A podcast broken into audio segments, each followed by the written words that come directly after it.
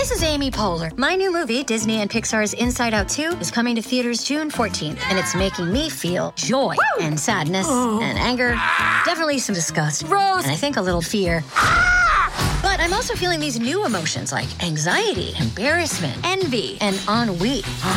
It's what you call the boredom. Okay, that one was weird. It's gonna be the feel everything movie of the summer. Disney and Pixar's Inside Out 2, rated PG. Parental guidance suggested. Only in theaters June 14. Get tickets now.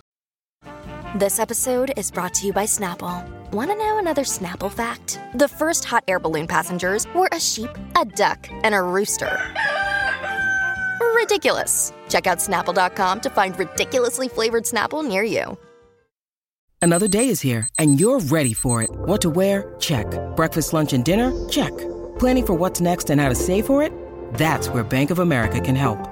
For your financial to dos, Bank of America has experts ready to help get you closer to your goals. Get started at one of our local financial centers or 24-7 in our mobile banking app. Find a location near you at bankofamerica.com slash talk to us.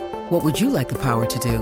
Mobile banking requires downloading the app and is only available for select devices. Message and data rates may apply. Bank of America and a member FDIC. Welcome to the New Books Network. Hello, everybody, and welcome back to New Books and Music, a podcast channel on the New Books Network. My name is Kimberly Mack, and I'm a host on the channel. Today, we'll be talking to Kyle Barnett about his book, Record Cultures The Transformation of the U.S. Recording Industry. Kyle Barnett, welcome to the show. Thanks, Kimberly. Thank you for having me. Kyle, I wonder if you would begin the interview by telling us a bit about yourself. Yeah, so I'm a am uh, an associate professor of media studies in the Department of Communication at Bellarmine University in Louisville, Kentucky. Uh, I was born in Indiana. I grew up in and around Indianapolis. My wife and I uh, moved around the country on the grad school program uh, through our 20s and 30s. I did my undergraduate at IUPUI in Indianapolis. I did my master's at Bowling Green in American Culture Studies, and I did a PhD at the University of Texas in uh, radio, television, film. So we we saw the the USA on the academic track. Can you tell us? Okay, so we're just we're just going to start at the beginning here. Mm-hmm. Uh, can you just tell us a little bit about how you came to write Record Cultures? Yeah, so I did not set out to write a book about the recording industry. Like when I got to uh, Texas in the PhD program in radio, TV, film, there were people there doing work in music and sound, but no one was really doing it as a dissertation. I had imagined I would do this film studies dissertation. I was thinking about film and urbanism and the rise of so depictions of the rise of American urbanism on film. I was into the city symphony films and and all sorts of things. But there was this thing on the side that kept needling me. Uh, this thing that would happen in media studies, where in the undergraduate intro classes, they would have a chapter on sound recording and popular music.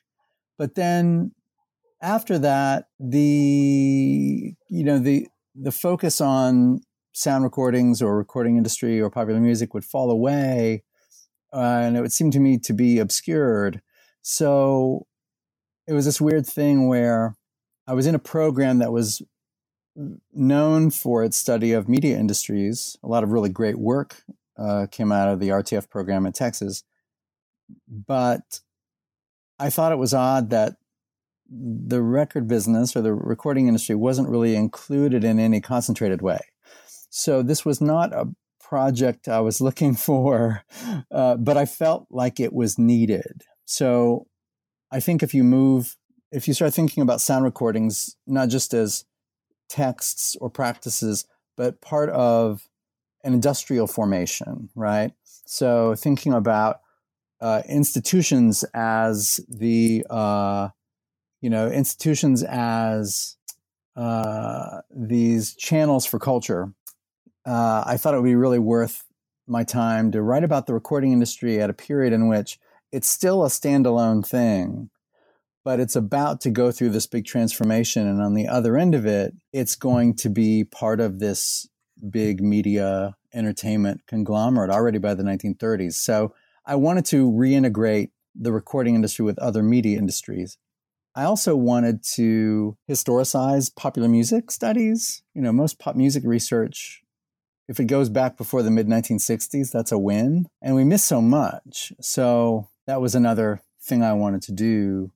Uh, and so I had a couple, of, those are just two of my agendas in doing this. But it, it, was a project that found me more than I went looking for it. Uh, you also talk a lot about genre. Genre seems to be something that's of interest to you. Uh, in your introduction, you say genre categories and their social and cultural distinctions were and are created and operationalized by recording companies to sell recorded music as commodities. As such, genres are imbued by a constellation of social, cultural, and aesthetic designations with their own set of specific values, attitudes, beliefs, and dispositions.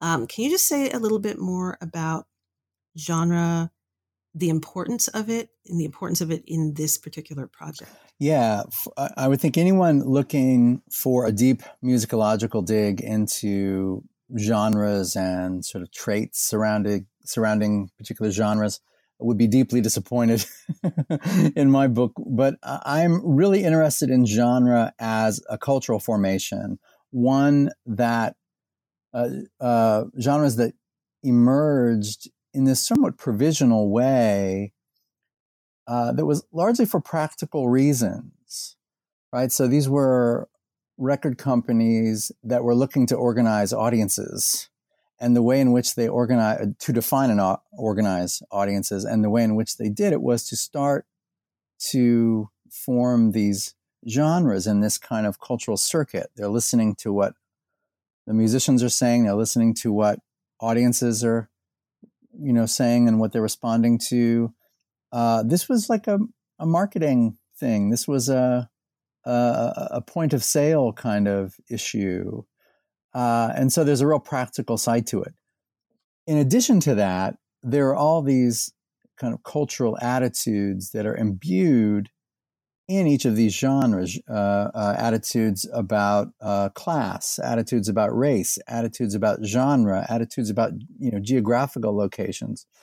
Uh, there's a lot that's baked in to genres, and that was what I was most interested in, in looking at. And I, I really got this. I think this insight comes from traditional film studies, where you know the, the study of film in the United States begins by people looking at texts and then they realize, oh, you know, texts are related to genres, and they start studying genres, and they say, you know, oh, you know, certain studios were deeply involved in certain genres, right?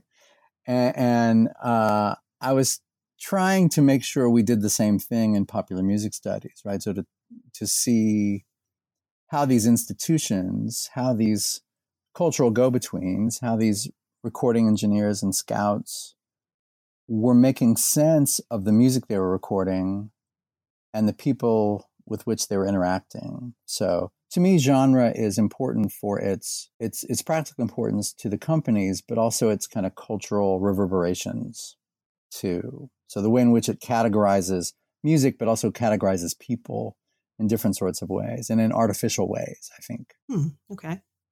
Well, it's interesting too because you you started out by talking about how you were interested in the ways in which sort of US recording companies are not included in media as media industries and that's something that you want to kind of correct the record yeah. on um, so I'm, so it seems like you're you're interested in in categories and kind of um, seeing the ways in which these categories are both created but also um, looking at the limits of these categories.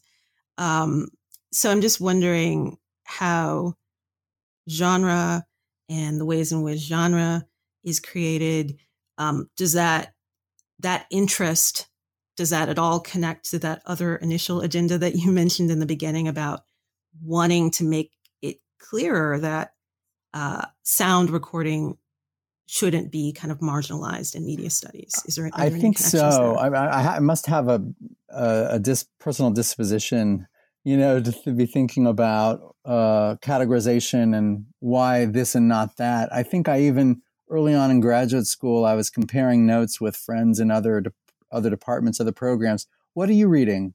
And what am I reading? And what are you not reading? And what am I not reading? And why?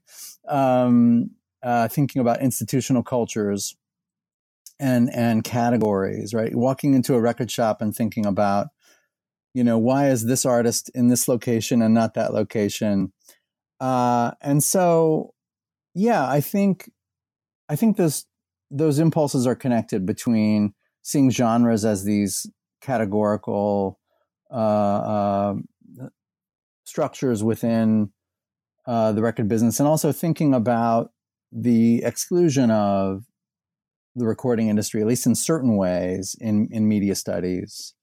Uh, so, I think it's really interesting to think about that that exclusion in different sorts of ways. I mean, the recording industry is its own sort of media industry, and it's not just doing music; it's doing uh, spoken word recordings and all the you know environmental recordings and all these different things. But we have an impoverished vocabulary for talking about music, and we also associate music, I think, with performance, even though most of us consume music through sound recordings. So media studies, I think, doesn't you know media studies understands narratives first, uh, and maybe this is tied to its emergence out of literary studies uh, in the United States. But it's also this, you know, it's it's not pop songs are not narrative, right, in the ways that say a film would be, or a radio show or a television show. That tends to be more elliptical and more uh, trafficking in sort of uh, are communicating through affect. So those are harder things to write about. Uh, but and so I think there are there are institutional reasons why sound recordings in the recording industry get excluded, but uh, and they're worth. I think there may be worth me writing a standalone piece on that at some point, but uh, I think, hmm. um, yeah, I think and uh, there's a general interest in categorization and what it includes and what it excludes uh, straight through my work, I would guess. okay. So you, you begin your book with a history of Gennett Records, um, and it's and then you also talk about its foray into jazz.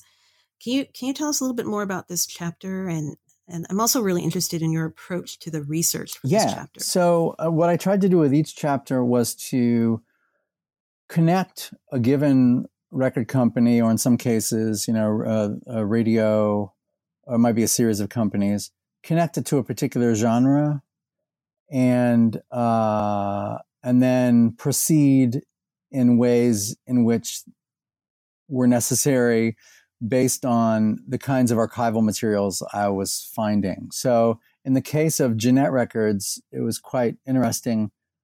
I was able to find a lot of paper a lot of documents. I was I was able to find a lot of research notes from record collectors, interviews that they had done with people that had been involved in the company, uh, and even some memos and things like that, sort of inner office kinds of things. You know, communications between you know A and R people, or I guess they would be, would have been called record men in that gendered sort of way. Uh, they would have been called record men. They weren't called A and R scouts yet. I sometimes call them talent scouts, which I think some folks in music it bothers them. But um, but anyway, uh, yeah. So in the case of the first chapter, uh, the Gennett chapter, I'm trying to connect Gennett's foray into jazz with larger discourses around jazz and sort of moral panics, uh, uh, and often racialized moral panics around jazz. So, but the, the first chapter is maybe closest to the kind of cultural industries research you would read in the contemporary in, in contemporary studies, but I'm trying to do it historically, if that makes sense. So, looking at the institutional culture and how they might be too strong to say stumbled in to recording jazz, but uh, how they became, you know, sort of how they started to speculate into this unrecorded music, largely unrecorded music, if that makes sense. Yeah. So I mean, so how do you how do you do some of that historical work? Um, it sounds like it, it has something to do with the archive. Um, can can you Yeah. say a little bit more about that Yeah. So uh, process? I learned that uh, so Gennett Records emerged uh, out of this uh, piano company, kind of a furniture company in Richmond, Indiana, which is along the Indiana Ohio border. And uh, so, like many of the early labels, they made phonograph cabinets. They started with the hardware. So, phonograph cabinets, then uh, phonographs, and then finally sound recordings. But I, there was renewed interest in Gennett Records and its importance or historical importance. Uh, there was a book by a, a, a great guy named Rick Kennedy on the Gennett Records label that came out through Indiana University Press. Uh, and then I knew that in Richmond there was an organization called the Starr Gennett Foundation. So the, the parent company was Starr Piano with two R's. And, uh, and so I knew I would want to visit there. At the Indiana Historical Society in Indianapolis, I also knew that there was a, a record collector's archival materials. He had done a bunch of work toward a book he wanted to write but never finished. And so back in the 19, I think mostly 60s and 70s, I'd have to check to be sure, this researcher, this record collector, John Mackenzie, had done all this work on Gennett. And then when his wife died, she had the forethought to send all his research materials to the Indiana Historical Society. So I spent a week in Indianapolis going through his work uh, and the sort of Gennett archival stuff. And then I went to Richmond, Indiana to the Starr Gennett Foundation and went through what they had. So it was paperwork, it was sound recordings. Uh, in some cases, like I actually went to the site of the Starr Piano Factory and the Gennett recording studio there. Uh, they had studios, many of these Midwestern labels also had studios in New York for a time until they felt comfortable with like actually operating it out in the Midwest. they kind of felt like they needed to be in New York, you know, uh, which was where Victor and Columbia and uh, Edison, they were sort of in New York, New Jersey, uh, Connecticut, kind of around that area. So the record business just wasn't really in the Midwest yet, right? So they all had New York offices, but the New York studios, and then eventually they one by one they sort of closed them down, uh, and then eventually those big East Coast labels open up shop in like Chicago and things. But and so I'm just trying to go through this archival material and get a sense of um, what these companies were doing. I also spent a, long a long time in record collector circles and uh, sort of archivists and librarian circles, people that were interested in sound recordings.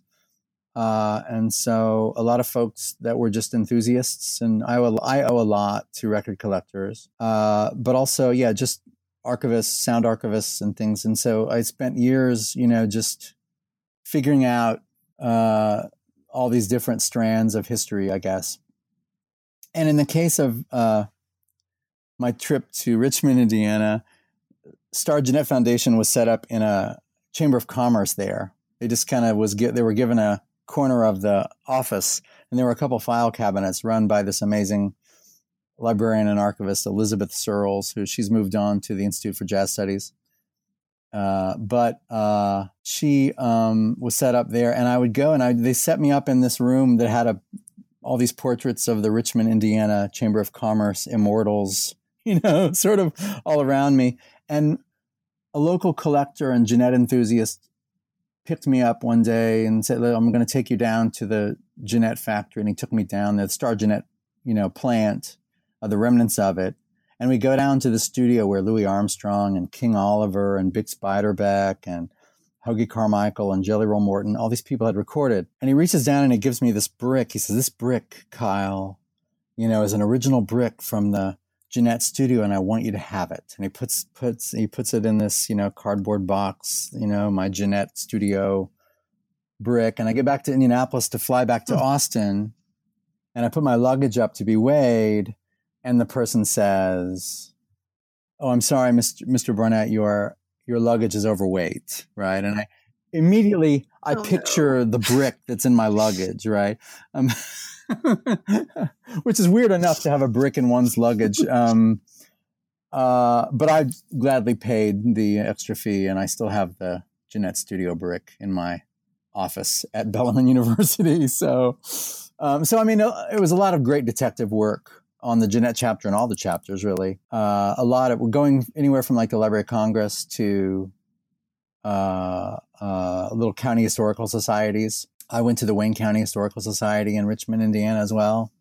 Um, you know, trying to track the stuff down because I was trying to think about the the spots where there might be materials but no one had visited uh, or no one had been in a while. So I wasn't trying to just think about the the the most common locales that people uh, tend to go do research, if that makes sense. So yeah, so the Gennett stuff was mostly Mhm. Indiana Historical Society and the Starr Gennett Foundation in Richmond, and then what I gleaned from collectors and what I found from old trade magazines like Talking Machine World. Uh, so it was a lot of a lot of detective work, a lot of archival digging. This episode is brought to you by Shopify. Whether you're selling a little or a lot, Shopify helps you do your thing, however you cha-ching. From the launch your online shop stage, all the way to the we just hit a million orders stage. No matter what stage you're in, Shopify's there to help you grow. Sign up for a $1 per month trial period at shopify.com slash special offer, all lowercase. That's shopify.com slash special offer. Look, Bumble knows you're exhausted by dating. All the must not take yourself too seriously and 6 1 since that matters. And what do I even say other than hey? well, that's why they're introducing an all new Bumble with exciting features to make compatibility easier, starting the chat better, and dating safer. They've changed, so you don't have to. Download the new Bumble now. That's great. That's a great. That's a great story. I was going to ask you if there was any sort of, you know, any unexpected discoveries uh, in the archive, but um, Well, I'll, I'll tell you one other. I mean, it was great. I mean, I uh, up. I mean, I uh, there's all these stories. Like I went, I went up into Wisconsin, and I went to the Port Washington Historical Society to to look at their Paramount Records material. I went to the Chicago Jazz Archive at the University of Chicago. Uh, I went to the Ozaukee County Historical Society in Wisconsin, and the lady said, "No, it says we're open at nine, but show up at nine fifteen because I got to get my coffee." And you know, there's this whole thing, you know. Um, but the weirdest thing that I think occurred to me was uh, an old record collector had told me that there were these Columbia and OKeh Records materials at the New York Public Library at Lincoln Center, at the Hammerstein Rodgers and Hammerstein collection there, uh, at the library there. And I emailed them for weeks and I, I didn't hear back, but I was already going to be in New York City. So I thought, okay, so I will go there anyway. So I show up. Um, nothing in their catalog had said that they had this material that I had heard about on Columbia and OKeh Records. And I'm talking to the librarian, and the librarian saying, "No, there's nothing in our catalog. I'm I'm not sure. Uh, you might just be mistaken." And then an archivist behind me heard me, and he said, "Oh, yeah, we have that stuff. It's in boxes downstairs. No one's looked at it for a long time." And he put a sticker on my shirt that you know gave me clearance, and he took me two stories, I have two floors before below um, Lincoln Center, and said, you know, I could spend as long as I wanted there, but I he just wanted me to write on in marker on the outside of the cardboard box what was in each box. Um, and so that was amazing. uh, the other weird thing about that was the um, magician or illusionist. Uh, a- he's always dipping himself in water or hanging from great heights. I can't remember this guy's name, but he was he was on the plaza, um, which gave uh, Okay. It was David Blaine. Yes, David it was David Blaine? Blaine I don't know. which gave the whole affair Okay. an even more weird and surreal. I'd sort of come out of the basement for lunch, and then you know it would be people, uh, you know, giving David Blaine their phone number um, while he's like in a ball of water. Anyway, Um, so there was a lot of really interesting kind of moments. The the big takeaway for me, as someone that hadn't done a lot of archival research, is that there isn't an archive I know of of any size that knows the people that worked at it. No one knows what's in there altogether because no one could possibly afford to staff an archive enough to catalog everything they have. So, especially at the Library of Congress, you know, mm-hmm. those folks walking around, you realize a lot of what's in the in the facility is only really accessible through the minds of the archivists, right? Uh, so you really need to talk to them and and find out what what you might be missing, and that's something I often ask: is you know what what am I missing? What, what am I not? What should I, what should I be looking at that I'm not looking at? Basically, is a question I'll often ask. So um, that was a great education, I think, and it really started with the Gennett research, and then it just kind of went through uh, um, through the through the book. So, so tell us a little bit about the next chapter, chapter two. You focus on race records and the discourse yeah. that shaped race records, um, as well as the emergence of the African American yeah, Black yeah. Swan. Records. I mean, so I had to, I had to uh, adapt a, a slightly different approach in this chapter because I found more material from the trade journals and in the African American press, uh, newspapers like the Chicago, Chicago Defender, as opposed to the kinds of record company materials I was finding for the first chapter. So, all the way through the book, the trade journals and newspapers of the era are really important. There was a magazine called Trade, or sorry, a magazine called Talking Machine World that was hugely important to me.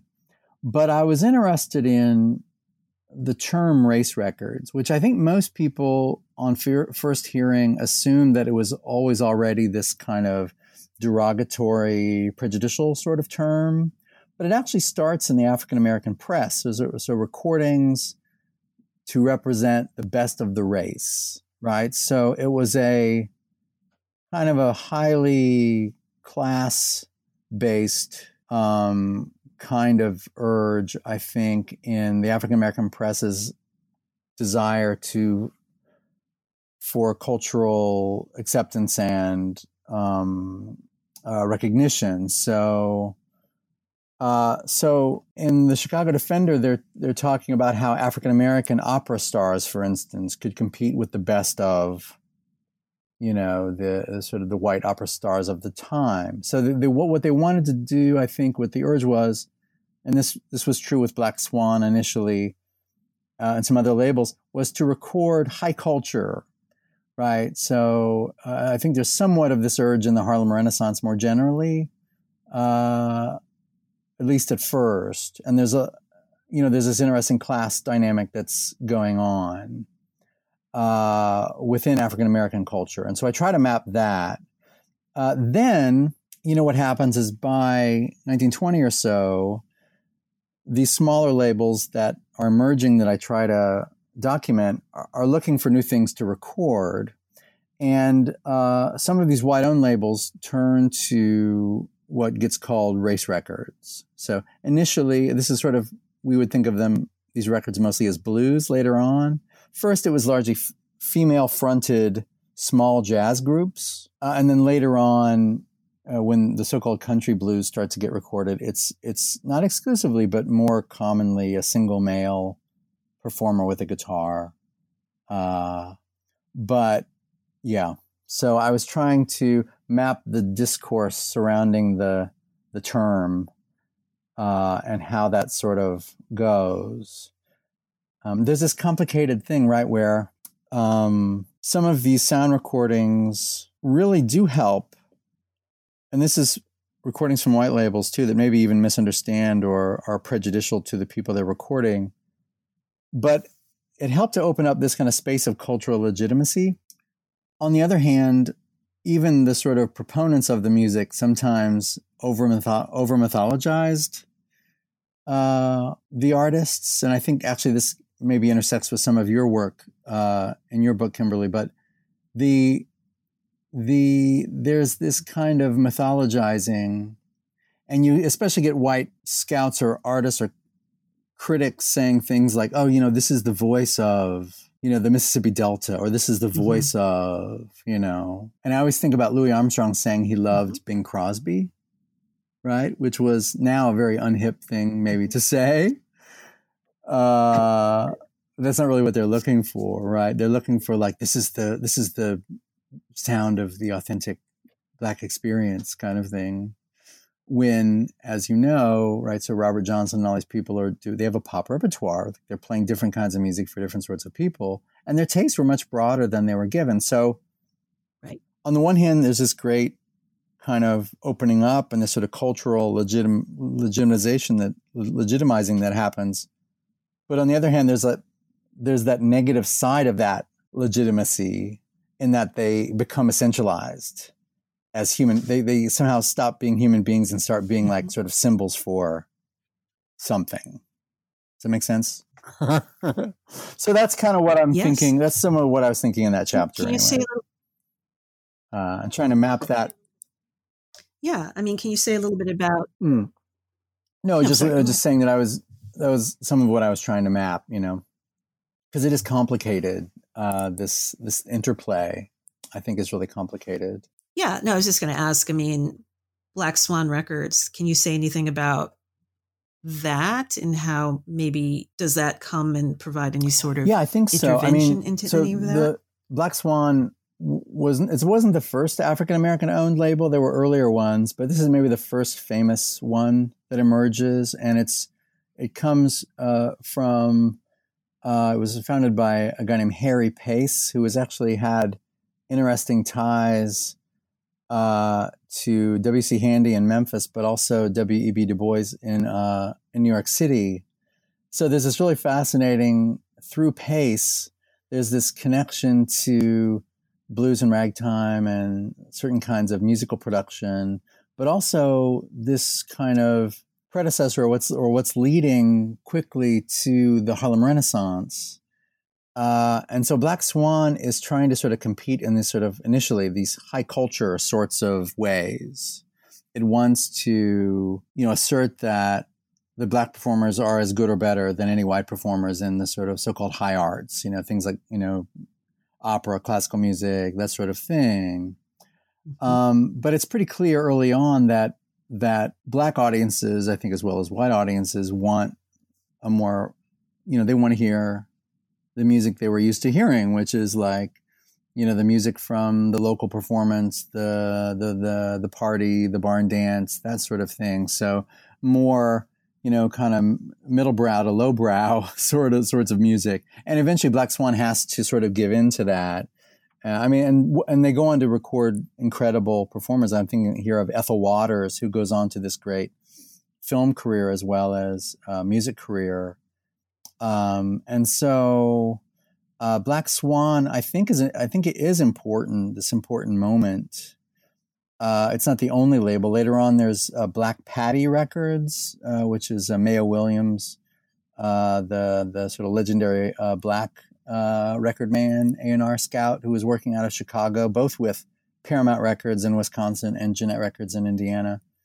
Um, and so I do think these interve- interventions were meaningful, uh, but you know, short-lived, unfortunately, in, in in many of the cases. Not all of the cases, but uh, and then of course these records get mythologized by record collectors later. If you ever see a Black Swan record at a flea market, or Mm-hmm. you should buy it right then. Uh, um, if you'd like to buy a new car or uh, finance a new house, maybe. Uh, um, so they become quite highly sought after recordings. So, and because these are shellac recordings, you know, in some cases, that record you might find in a flea market bin might be the only known copy of that record. So, uh, uh, Black Swan recordings, as well as some of these other African American label uh, releases, are hugely valuable uh, in the present day, which I think has some other things to say about the white mythologizing of these earlier African American blues performers. but that's a that's a much broader conversation. So Mhm. Great, yeah, and and so then in Yeah. the next chapter, then you move on to old time music, and and then you sort of look at the ways in which that music uh, sort of yeah connects and, to radio. Yeah, it's so fascinating, right? That I mean, even in even in the the sort of racist and uh, xenophobic 1920s, like the sort of response to all this, the sort of rise of modernity, right? Jazz in a lot of ways was associated eventually with this kind of modernizing. Um, uh, old time music or later hillbilly and then later country is this odd corner of the 1920s to me. Uh, the radio scholar Michele Hilmes talks about country music as being in the, or, or barn dance radio as being in the backwoods of modernity, which I just love. Um, I hope I'm quoting her correctly. I hope I have that right. But uh, this also points to most of the record companies being in the Northeast because what's fascinating is old time music is the last of the major genres that emerge in this period to be recorded. So after blues and after jazz, you know, we get old time music or country music. I'd also like to point out that it's odd to me that at its inception, old time music is defining itself by something that had already passed, right? This notion that I just want to get back to the little old log cabin, mm-hmm. you know, on the lane kind of thing there's this nostalgia for something that had been lost. And I think you can mm-hmm. map that in, in rural white migration to the industrial north and the Midwest. There's a lot of narratives of um, homesickness and nostalgia. You also see this in race records, particularly later race records, which is people question because, you know, how, how could African Americans of the 1920s be nostalgic for the South? But I think the answer, in part, to that is that the North wasn't all that better. Um, it's complicated, right? Um, uh, we have complicated relationships mm-hmm. to place and to mm-hmm. family, and I think a lot of that comes out there. But yeah, so I'm I'm interested in in how old time music becomes a category, and I, I here I need, again need to say that you know the record business sort of artificially segregates this music. There are plenty of of of bands across the sort of racial spectrum borrowing from other kinds of traditions. And these traditions are always already hybrid anyway, right? So within jazz is, you know, there's, you get Caribbean and Creole and Black New Orleans and Italian American and Eastern European kinds of influences. Like American music is, is, you know, hybrid music but on the other hand, these these racial formations I think are really important. In a certain sense, they're arbitrary, but they're in some cases it can be, it can be life and death. Um, uh, so anyway, there were black fiddle fiddle bands. There were black country singers. Uh, there were white performers that black blues players assumed were black until they saw a photo of them or met them. So there's a lot of back and forth. But what's interesting, I think, about the the old time music chapter is here's this deeply nostalgic music, right? Uh, but it is the mm-hmm. first genre, and maybe this, I think you have to say that this is connected to racism, institutional racism, likely, is that this nostalgic cultural form is popularized, the first of these three genres to be most popularized through the radio, right? So it takes jazz a while. Jazz has to go from being hot to being sweet, and it has to be sort of uh, made acceptable for the American public before it gets to radio, and it becomes the pop music of the day. Country music's charting, you know, sort of from its its kind of origins on record to radio, it's a lot faster. So, so old time music is the first really to emerge uh, in some ways with radio.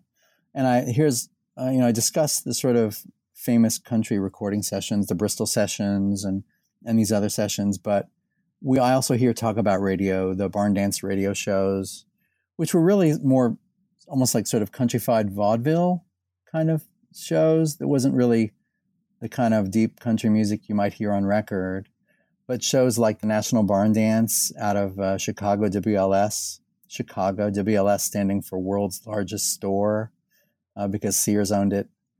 Um, and then Nashville's uh, Grand Ole Opry with on W uh, uh SM. Um, if I'm remembering that correctly, um, the Grand Ole Opry show there. So, yeah, country music benefits from mm-hmm. from radio in ways that jazz doesn't early on, but will later, and race records doesn't really benefit from and doesn't really later on either in some ways. This is also when we start to see the emergence of film, uh, and film becomes more of a thing in the late 20s. Uh, but I'm getting a little ahead of myself here. When you need mealtime inspiration, it's worth shopping Kroger, where you'll find over 30,000 mouthwatering choices that excite your inner foodie. And no matter what tasty choice you make, you'll enjoy our everyday low prices, plus extra ways to save, like digital coupons worth over $600 each week. You can also save up to $1 off per gallon at the pump with fuel points. More savings and more inspiring flavors make shopping Kroger worth it every time. Kroger, fresh for everyone. Fuel restrictions apply. This episode is supported by FX's Clipped, the scandalous story of the 2014 Clippers owner's racist remarks captured on tape and heard around the world. The series charts the tape's impact on a dysfunctional basketball organization striving to win against their reputation as the most cursed team in the league. Starring Laurence Fishburne, Jacki Weaver, Cleopatra Coleman, and Ed O'Neill. FX's Clipped. Now streaming only on Hulu. Yeah, I mean, I was just going to say, I mean, the the the second part of your book sort of brings, you know, your overall kind of goals for the book, you know, into focus uh, because you then bring in in chapter four, you know, you look at the ways that sound recording, yeah. radio, and film converge in the second half of the twenties.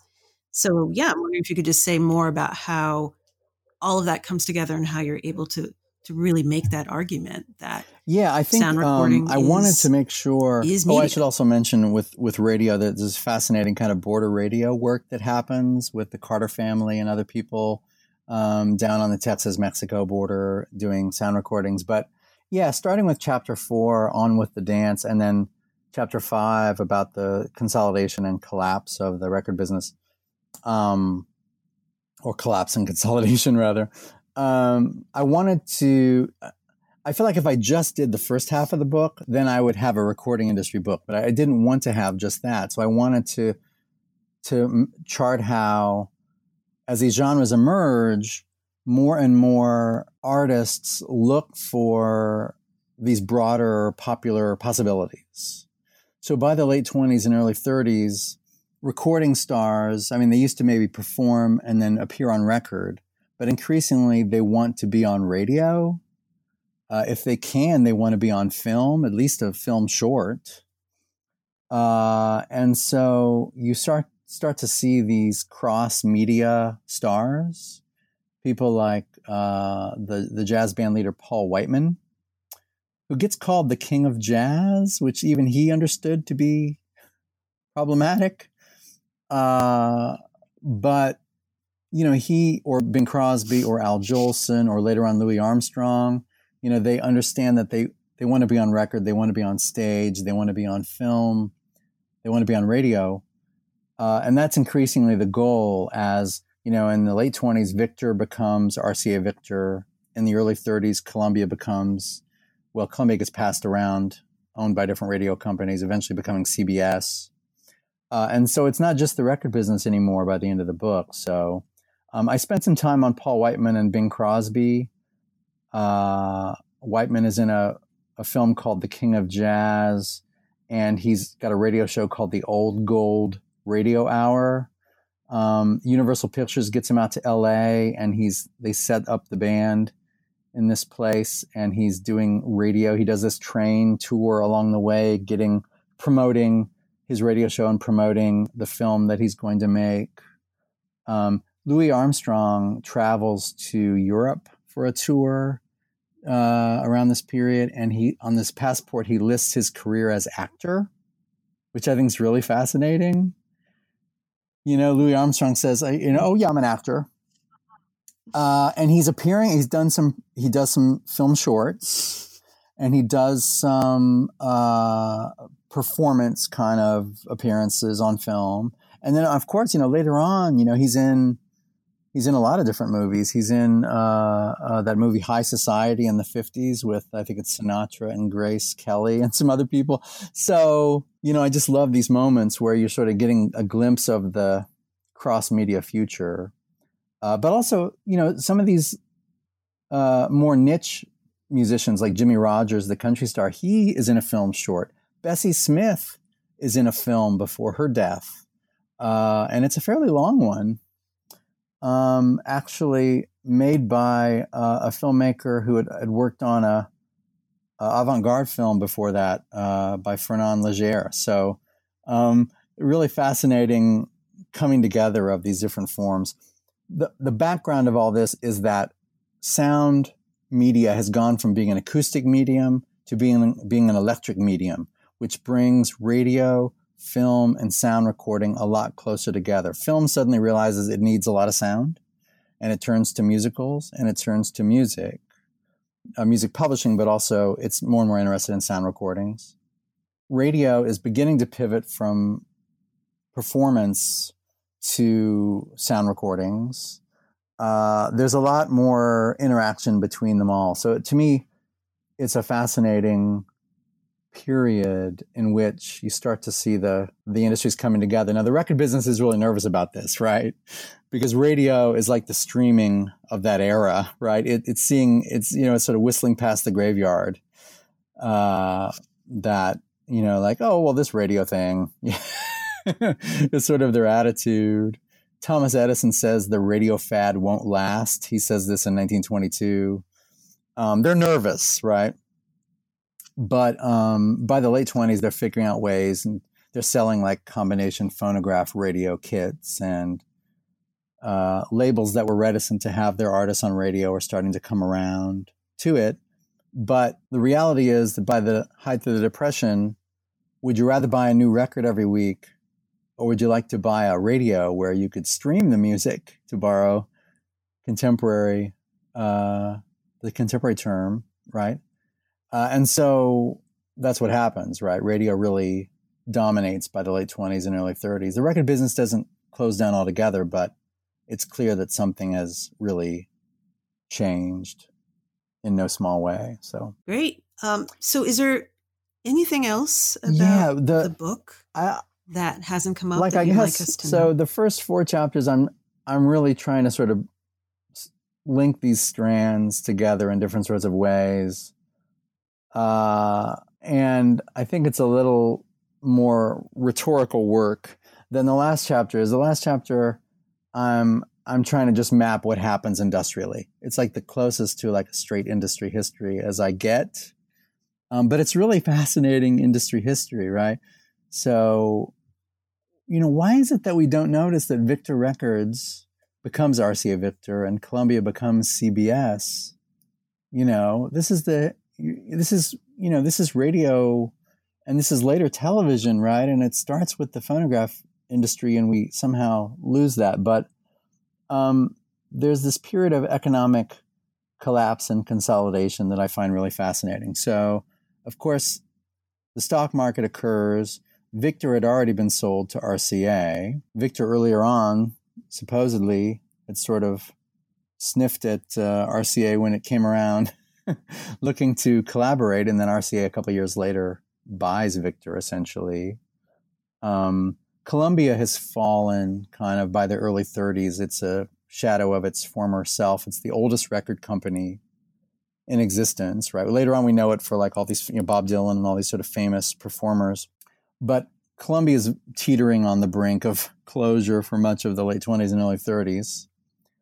Um, and then Edison closes up shop altogether which is symbolically so amazing to me, and it's not often talked about. So, a, a, week or two after the stock market collapse, Edison says, I'm out of the phonograph business. I'm out of the record business, right? Edison, right? The name more associated with it than anyone else. So, and then you get this period where, you know, even in bad times, there are these innovators, right? People that are looking to to uh, find a niche, and that goes on through the 30s. All these discount record labels and people trying to do things on the cheap. And uh, through the 30s, you know, Columbia is passed around different discount record companies and radio companies, you know, buy and sell Columbia, which is why there's so little paperwork on Columbia. I don't know if Sony has a bunch in its archives, but you know, every time it got bought and sold, I, I assume the paper got thrown out. But um, but uh, at the low point for Columbia, I think it's 30, I'm not sure of the year, 33 maybe. Columbia Records advertises in Talking Machine World magazine a home dry cleaning kit, right? So things had gotten so bad for Columbia, they're like, okay, you're not going to buy records. So, so here's a dry cleaning kit. And what it was was a big tank you were supposed to buy, I guess. I don't know. Um, and put this liquid in, like this sort of solution, and your clothes, and just like crank the tank back and forth. and I saw this ad for years and I thought it was a joke. I thought it was some record collector had mocked it up or something, you know. I didn't think that it was real. And I was at the I was at the Library of Congress and I finally asked them. I said, Can you pull this issue of Talk Machine World for me? You know, I'm gonna look and see if the ad's actually in there, if it was a real thing. It was. It was a real thing. Um, so and I should also mention just around 1934, there's this article by Dane York, you know, the sort of cultural writer of the era. And Dane York writes this thing about the rise and the fall of the phonograph. And it talks about, you know, the record business essentially being over, at least over in terms of whatever it, it had been. Right. And there's these great subtitles in the article, like the trademark dog's stubby tail, referring to Victor Records, you know, Nipper uh, the the pr- dog that the advertising folks used to use for them. Um, and so there's a sense that the record business was over, uh, at least in terms of whatever it had been. And what it was about to become was this subsidiary of radio. Um, and so, why would radio want uh, record companies at this point? They wanted record companies, I think, for two reasons. They wanted them for the brand, because Victor was still a huge brand, Columbia was still a huge brand but they also wanted the industrial works, right? So the Victor factory in Camden was one of the most sophisticated operations anywhere. And so RCA, wanting to up production quickly, saw in Victor a way to make that happen. Um, so, uh, and there's just not been a lot of folks who've written on that era of in media conglomeration, entertainment conglomeration. Like we tend to think of it as a, I don't know when we start writing about it, uh, and other media contexts, but it starts that early. And so I was hoping to try and get that on the map as well. So um, I do write about the music in this book a little bit. It's awfully it's awfully hard to do all the industrial and kind of media and culture stuff I want to do and also just talk about the songs. But there's this huge swath of music that comes out of this era that we've never fully mapped. Mm-hmm uh, and that there are you know hobbyists and collectors out there that are trying desperately to track down this or that recording they read about but have never it's never been found. Uh, so you know decades of people knocking on doors saying, "Is there anything in your attic? Is there anything in your basement?" Um, so I think that aspect of it is hmm. fascinating. I knew that I couldn't do the kind of project I wanted to do and also write about all this amazing music and all these amazing sound recordings, spoken word recordings, um, uh, uh, sermons, um, all kinds of things they were doing. A really broad approach to sound recording. Indigenous tribes at the Grand Canyon, um, uh, just um, Latin American music along the the border, the Texas Mexico border. Um, Swedish folk songs in Sweden, in, uh, in, in, in Minnesota, mining songs in Pennsylvania. I mean, the breadth of it, I think, is hard to for people to grasp. You know, hmm. which one thing that I, one thing that gave me a little pause mm-hmm. is it focusing on jazz, blues, and country. I had to exclude this much broader swath of sound recording that I can only sort of gesture at. Uh, and that was maybe the hardest decision to make. And I was worried that I was reifying mm-hmm. some categorical things that gave me discomfort. Anyway, that's that's pretty much it. Well, great. Um, well, Kyle, we've taken up a lot of your time. I do yeah, have a final so, question. Uh, well, I have, no, I have no idea about your teaching you load. Um, right but I will tell you, you could admit to whatever situation you're in. But I, I will tell you that being a professor at a liberal arts school, it's it's been wonderful. Uh, I went from a school of fifty thousand students, roughly, at the University of Texas, to a school of about thirty five hundred uh, here in Louisville.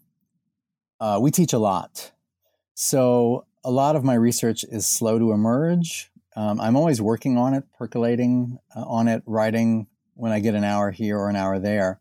But I, so I have years and years of side projects that I want to get to now um, uh, when I can. And uh, they generally fall into two categories right now. Um, one is about intersections between film and recorded sound culture, or maybe just screens and recorded sound culture. And so here I'm thinking about things like, um, uh, so in the course of my work on this book, I found a lot, a, lot of amazing things that just didn't fit. Uh, and so I just, I stumbled upon a short-lived record label called Talk O Photo, Talk O Photo. Uh, and it was, uh, these sort of cardboard-like laminated discs with a picture of a movie star on one side and a, a, replicated autograph. And on the other side is a message from the silent film star. Uh, and so Gloria Swanson was on one, and just sort of some of the silent film stars of the day. These are fascinating to me because both in film and sound recording, a notion of a media celebrity is only emerging in the 1910s, right? And the celebrities appearing on these recordings don't really know how to address their fans because mm-hmm. most cinema is still silent in 1920. I mean, there's experiments going on. I mean, you know, so called silent, there's a piano player and all that. But so most people, unless they had seen the star on stage, would have never heard the voice of their favorite star. So I love this thing where fans could buy a sound recording and take their love of some film star from the public cinematic space to this uh, private domestic space and listen to Gloria Swanson talking to you in your home kind of thing, right? And so that must have been, I think, amazing. It was a short lived thing. I'm fascinated in that. So the kind of parasocial relationship between fans and stars. Um, so, uh, but so that's kind of the start of a project on connections mm. between mm-hmm. film and rec- or screen media and recorded sound culture. Um, I'm also looking at these sound recordings from the 1950s and early 60s, I think, called Co-Star, where it's an actor uh, and the actor is reading, uh, is acting, essentially reading from a script, and, and the record comes with a script included, and then you're supposed to act with the star. Uh, and when I was at Bowling Green State University doing research last summer, I found a number of these records. And uh, so you you know, a person acting with Cesar Romero or, you know, whoever the actor was. And there, I think I find those really fascinating too. Um, uh, I'm interested in the ways in which, you know, usually when we think about film sound and narrative, we're looking at, you know, some score or some sound design from a given film.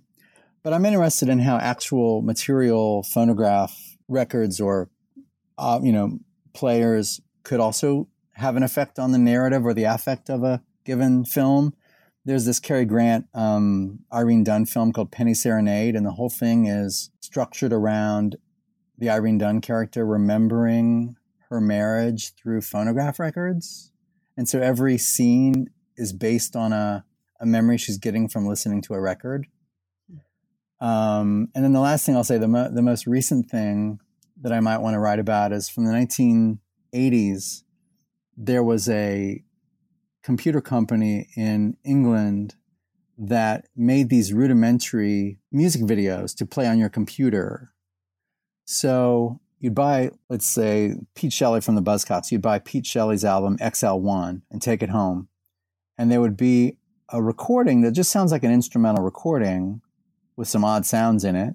You'd record that, put it on a cassette tape, put that cassette tape in this cassette based computer of the era, and it would through that computer and that audio recording, it would prompt these rudimentary music videos. And you can see some of these on YouTube. Um, and so I don't know if I'm going to sort of expand it to sort of film, TV, computer screens, or if it's just going to be film based. But this screen and sound interplay, um, tracking things that we haven't tracked before, that's like one pile of research. The other pile of research is, a, broadly speaking, um, on sound recording. Well, hmm. I guess it's on sound citizenship. So sound recordings, either spoken word or musical, and how it relates to uh, issues surrounding citizenship. So I'm thinking about the um, uh, Spanish language labels along the, the hmm. Texas Mexico border and sort of the way in which they assert their uh, uh, Mexican Americanness through the recordings. I'm also thinking about the work of Voice of America, the radio uh, uh, network, uh, and and what it has to say about citizenship. And then also, when I was doing research on Gennett Records, I discovered a disturbing corner of its history, uh, and that is it was Gennett was one of the labels, not the only one, that would record speeches and music for the local Ku Klux Klan. And so in the 1920s, the Klan are making recordings and they're using media. They're, they're doing, they're making piano rolls, like for player pianos. They're making records and they're, they're doing like, you know, there's booklets, song booklets, magazines. Uh, they're using media to try and uh, uh, get recruits and they're trying to repackage themselves as this sort of almost like a political party. They're trying to, to mainstream. They're trying to, um, uh, uh, wrap themselves in in the American flag and in uh, patriotism and in um, defense of sort of traditional American, so-called traditional Americans way way of life. And so, I'd like to write about those Klan recordings. Um, uh, I'll tell you that um, I discovered them. Two more archival things, and then I'll I'll be quiet. But um, the Talk-O-Photo recordings that I mentioned earlier um, no archive or library in the United States, or uh, as far as I know, anywhere in the world, has any of those silent film stars on record in the Talk-O-Photo records. They are only in the hands of collectors and archivists, or not archivists, just collectors. Hmm. I discovered a, a, a mega collector near Houston who had 12, all 12 recordings of all 12 of the known releases from Talk-O-Photo and he shared them with me digitally. And I've never shared them with anyone else because if I do, he will immediately know it was me.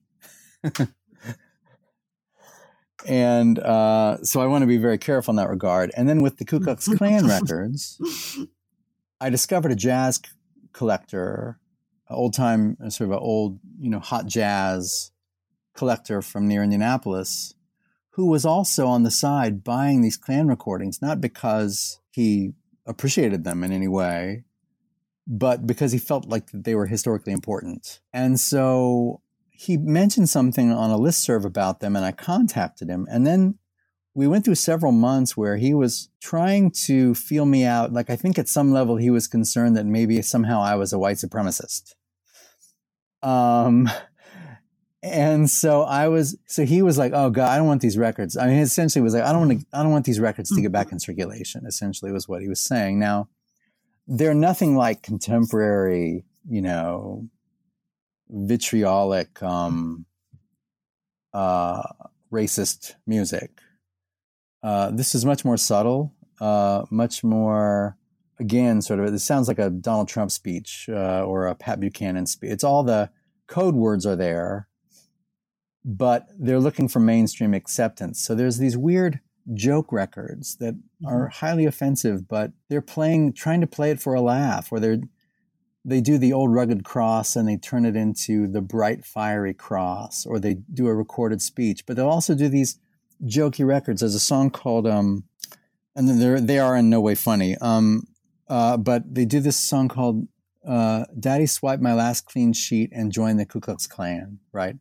And it's this jazzy ragtimey number, which makes me want to scream because I want to go back in time and say, like, okay, so do you know the people that wrote this music were Eastern European Jews, and African Americans. you know what I mean?